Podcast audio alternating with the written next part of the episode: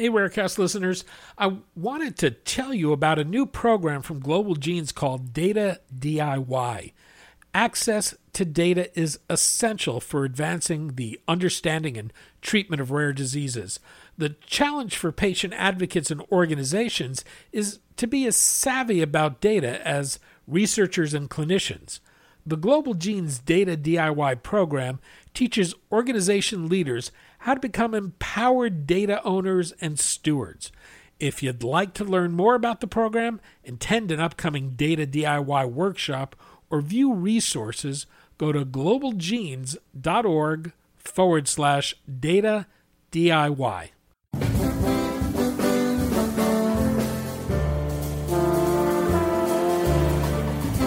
I'm Daniel Levine, and this is Rarecast.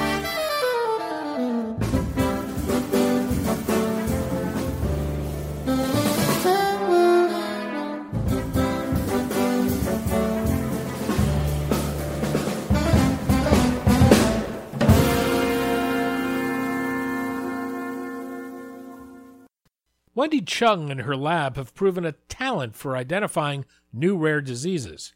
She and her team have discovered more than 44 genetic conditions to date. But Chung, a professor of pediatrics and medicine at Columbia University and New York Presbyterian Hospital, and director of the clinical genetics program at Columbia University, is driving beyond discovery to help patients find therapeutic alternatives for these conditions at Columbia University's Center for Rare Pediatric Genetic Diseases. We spoke to Chung about the center, how it works to find new treatments for rare conditions, and what hopes she has for scaling and accelerating the search for new therapies to treat rare diseases with small populations. Wendy, thanks for joining us. Thanks for having me here. We're going to talk about your work, the Center for Rare Pediatric Genetic Diseases at Columbia University and New York Presbyterian Hospital, and its push not only to diagnose patients with rare diseases, but also develop treatments. You're a, a medical and molecular geneticist and a professor of pediatrics and medicine. How many rare diseases has your lab discovered to date? I think our latest count is that our lab has identified 44 genetic uh, rare diseases, um, and we're still still working on more. It seems like an astounding number. What accounts for your ability to do that? Really, it's um, although you know we're pretty good at what we do. Really, what it's been is a change in the technology. Um, you know, when I first started in medical genetics, uh, we could only afford to analyze a little bit of genetic information. Now, really, we can analyze an entire genome, and we have many other people to compare them to. And so, with that, it's just the entirety of the world's knowledge that's increased that's allowed us to be successful at doing this. Um, so the, the field has matured you've created the Center for Rare Pediatric and Genetic Diseases to not only diagnose patients, but to help find treatments for newly discovered conditions where there are no treatments. What was the thinking in doing this? So, um, you know, I'd spent the first 20 years of my career in genetics being able to diagnose conditions, and, and as you were pointing out, you know, we're pretty good at that at this point. But really, for me, um, I want to make sure that I can impact the lives of my patients, and that means being able to do something about with the genetic information now that we know what what the cause is. Um, and again, just like the fields had matured in terms of generating genetic data, the field is currently maturing in terms of developing treatments. And so, I, I like to think um, I can go to where the puck is going to be, not where it is now, you know, but trying to anticipate where the field is going and I really am very hopeful that this is where the field is going um, much faster than it ever has in medical history. And so we want to be prepared for it. Uh, we, as rare disease, the rare disease community, want to be prepared for it, and we want to be able to help enable that it moves forward faster. And that's what that's what my program's about at Columbia. You've got two main programs under the umbrella of the center: the Discover program, which focuses on diagnostics, but I want to talk about the treatment program, which takes off where the Discover program ends. Treatment is an acronym. What does it stand for? Oh, Danny, now you're stretching me. so it is an acronym, and I have to admit that it's such a long acronym, I myself forget exactly what all the letters stand for. Um, but well, maybe more is, importantly, what what is the goal of treatment? exactly. So the point is that what it embodies is um, knowing that treatment doesn't happen overnight. It's a process that requires research. So that is the R in treatment. Um, and that as we're doing it, we're really thinking, as I said, how to be strategic uh, in terms of bringing together as many patients as we can from around the world. Um, trying to think strategically about understanding the condition by developing natural history data, by developing what I call the tools or the reagents to study the conditions, uh, cell lines from patients, animal models to be able to study this, uh, as well as being able to understand enough about the mechanism uh, so that we can think of a rational strategy. So, as an example, um, if the problem is that the gene is not working, it's missing, it's not showing up for the job, we may have a treatment strategy that replaces the gene, you know, puts it back. Um, on the other hand, there's a completely different mechanism where the mutation is causing, if you want to think of it, something that's toxic. And so we need to be able to get rid of the toxic molecule, um, the mutant protein that's produced. And that's a very, very different strategy. So kind of bifurcates early in terms of being able to do that. Um, and as we're doing it, we're trying to find partners. We realize that we can't do this alone. So we're trying to find scientists around the world who are capable of working with us, doctors, uh, companies that are developing technology, pharmaceutical companies, but, but we're trying to bring everyone together to, to work on this with a shared mission. It, it strikes me that there are several things you need to do to pursue a treatment Capital is certainly part of that.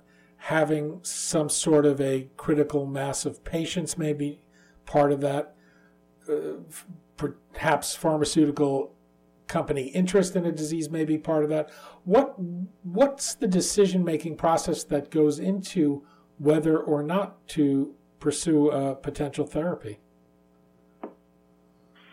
So um, one other thing I'll say that I neglected to say about treatment is that, as you said, uh, it requires a critical mass. And so what we've thought about with this program is that each one of these rare diseases is individually rare, but collectively common. And so we wanted to think about how, if we started thinking about this for one condition or two or 44, um, how it could benefit a much larger group and community. So we've tried to build out um, the next part of your question, which is trying to think uh, really like someone who's developing treatments, trying to think like a biotech company or a pharmaceutical company. And so there are, uh, for those listeners that um, are wondering about this for their condition, there are several factors um, that I'm learning still uh, in terms of what's important. Uh, one of the questions is, um, what's the patient population? How large is the patient population? How many folks are out there? Uh, another question is, is the condition reversible? Um, you know, can you actually fix it? Uh, can you undo what might have been done already? Um, there's a question of when can you fix it or when can you reverse it? Is there a certain critical period in a lifetime when, when you can do that? And if so, what is that? Has it been defined? Um, and is there a point where it is not reversible? Um, and so those are important issues. Uh, we also think about where in the body we need to be able to treat. There are some parts of the body that are evil, a, easy to access, other parts of the body that are more difficult. Um, as we think about that, as I said, we think about whether it's a, a gene we need to replace, what we call a loss of function, or whether it's a toxic problem or a gain of function or a change in substrate specificity. Um, we also think about what is the exact gene and what does it do? Is it something that lives inside the cell? Does it live outside the cell? Can it be uh, engaged with an antibody? Um, is it something that an oligonucleotide could be used to get rid of the toxin uh, or change the regulation of a gene? Is it something that gene replacement could be used for? Because again, the gene is missing and we just replace it. Uh, or is it something that we actually have to do gene surgery? You know, we have to be able to go in and, and fix the gene. And do we have to do it in every single cell? Uh, or can we do it in a portion of the cells? If we're in the liver, for instance, could we do it in just 10% of the cells, or do we have to get it in 100% of the cells? So it's a lot of questions. Uh, you know, you probably weren't keeping track, but a lot of questions, and no one of them is the deciding factor, but it's kind of a bunch of them together that prioritize for some people what strategy, not whether, to a certain extent, you know, um, what the window is and how many people can be treated, but also what the strategy is. Given that your lab has identified 44 new rare diseases, it strikes me that it would not be unusual for you to see the first patient ever diagnosed with a specific condition. Do you think of pursuing a treatment for a rare disease at that point, or is there some process you go on to try to identify other patients and get a sense of how broad a population there might be? Well, for sure, as soon as I make that first diagnosis, I immediately am already starting to think about treatments and treatment strategies. Um, I will say, and if any of my patients are listening, they know this to be the case, that when I diagnose the very first patient, I'm not 100% confident that I have the right diagnosis. So we do go through a process of identifying other patients with the same gene, the same types of clinical manifestations to be really certain that we've got the right gene. And, um, you know, I'm, I would say that I've got a pretty good instinct to know when that is, but, but it does require, we call it replication or, or independently confirming that. So that's important. Um, once we get up to a critical mass, and, you know, usually that ends up being something like five or six patients, uh, where we see consistency, then I'm pretty sure that uh, this, in fact, is the right answer, the right diagnosis, and then we start thinking really, really seriously about, as I said, getting the tools together, the animal models, the cell lines, the other things we need to be able to prove the mechanism to think about which strategy is going to be best. Um, but to answer your original question, from the very, very beginning, we start thinking about it, and as soon as I see that gene, I think to myself, is it druggable? Is it, you know, can I use an antibody? Can I use a biologic? Uh, can I use gene replacement? You know, there are about a dozen things that go through my head in terms of, of strategies, and it starts as soon as I see that gene. How, how do you work with patient groups, and what role do they play in you being able to do the types of things you, you try to do? Um, so, as I always tell people, for everything I do, it starts with a patient and it ends with a patient. Um, so, as we're doing this, you know, patients and I work in different ways. Um, in the sense that I always try and let the patient guide me in terms of how actively they want to be involved in the process and what role they want to play. Uh, for many conditions, um, my families work with me in different ways. They have different skills to contribute, and they they want to be or can be more or less actively involved, depending on what other things are going on. Uh, but we always do this as a team, and what we try and do is use our complementary skills to be able to get the job done. So I've got some people who are really good at marketing, and so they think about how to be able to communicate effectively with others um, as we're doing this. And sometimes they're really helpful to be able to take a complex message or complex bit of information and make it accessible. Um, oftentimes, also make things look prettier than I would because they're more artistic than I would. I, I am.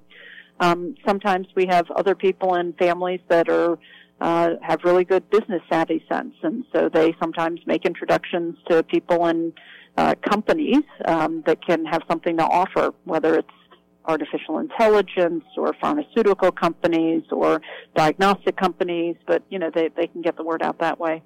Um, other families have teachers, and so they're really good at teaching the community about the things that we need to do. So you know, different people in different ways, um, but always you know at the lead of the patients in terms of how they want to be involved and being able to teach them uh, the science in a way that they can be astute in terms of thinking through things and, and really making informed decisions about what they want to do and how aggressively they want to do it.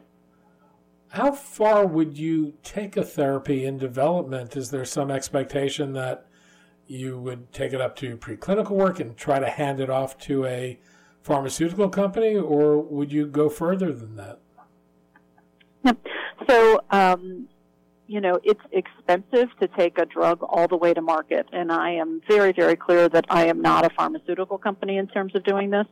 Uh, I think what I see our role in treatment is is to de-risk this for other companies. Um, we're actually doing several partnerships with companies where they, for instance, have a compound that might be useful, and we've developed the mouse model for the condition, and we'll have a, an agreement where we will collaborate, where they'll give us the drug. We'll do what I call a, a mouse clinical trial, so we'll try it out in the mice and see if it looks effective. Um, and as we get uh, to the point where it looks both safe in the mouse and effective in the mouse, um, then at some point they will probably take over, you know, officially having what they call the IND um, for the medication in humans. And, and I'm sure we have been and we will continue to be a clinical trial site. We'll continue to work with the families to think about what's a meaningful endpoint to use in the clinical trials. We'll use our natural history data for comparison to see what it's like for, for people when they're not on drug for comparison to see if the drug's working. Um, so I think it's all about being able to work together with people that have different both skill sets as well as resources. Um, I think the good thing about this is we've got a wide community of a lot of friends who are good people who who want to get get the job done. In your career, you've seen technology greatly speed the process of getting to a diagnosis. How hopeful are you that you're going to see that same type of acceleration through technology on drug development?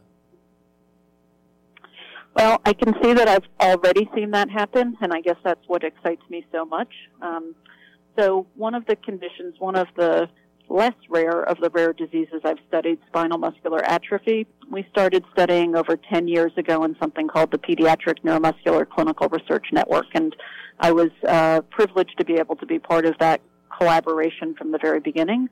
Um, at the time when we did that, we had no treatment, uh, nothing except supportive care for our our patients with spinal muscular atrophy, and it was a, a degenerative condition. And I am intentionally using the past tense of was a degenerative condition, which was the most common genetic cause of death for children less than two years of age. Um, so it was really quite devastating for families, and uh, you know, we quite common. One in ten thousand babies uh, are born with SMA.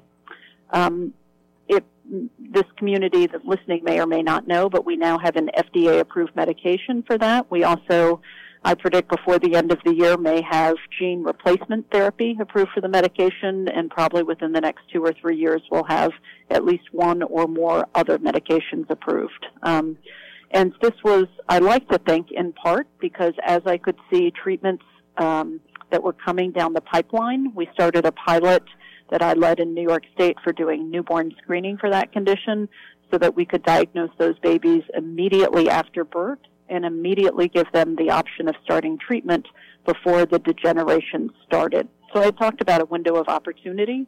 Uh, we identified that that window was very early. We needed to get in very quickly, but we also thought about a solution of how to be able to get in early and make that diagnosis and offer those children an option, those babies an option for uh, treatment before they became symptomatic. And many of those first children uh, in those newborn screening studies that then went on to the clinical trials um, are still happy and healthy and strong uh, and doing very well. Um, and so it's the one-two punch, I think, of diagnostics and therapeutics working back and forth that for SMA, I think is already going to make that uh, into a very, very different condition um, that is no longer going to be a hopeless death sentence.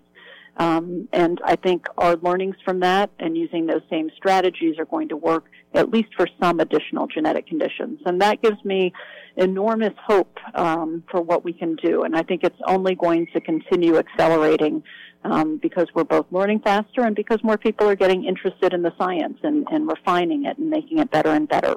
So I, I'm very optimistic.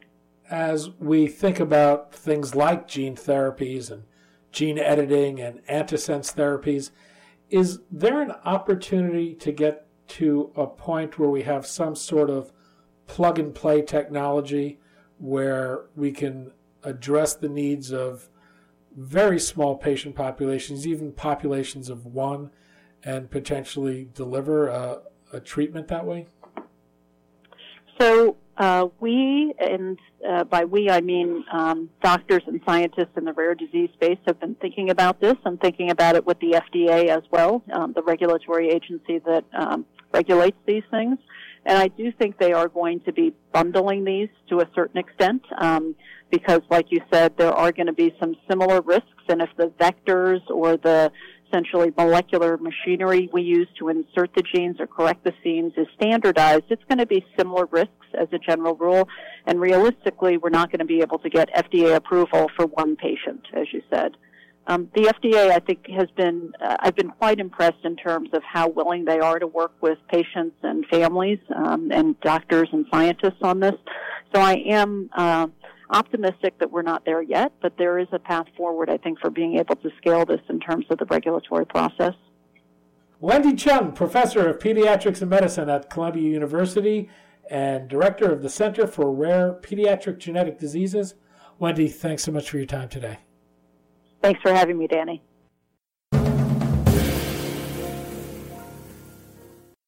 Thanks for listening. For more information about rare disease and to connect to the rare disease community, go to globalgenes.org. To keep up on the latest news and trends affecting the rare disease community, be sure to visit raredaily.org. You can subscribe to the Rarecast RSS feed through raredaily.org or through SoundCloud, iTunes, Stitcher, or your preferred podcast manager. The Rarecast is produced for Global Genes by the Levine Media Group. You can also find our podcast, The Bio Report, on these popular podcast sites. Our theme music is composed by Jonah Levine and performed by the Jonah Levine Collective. We'd love to hear from you. Drop us a note at danny at levinemediagroup.com.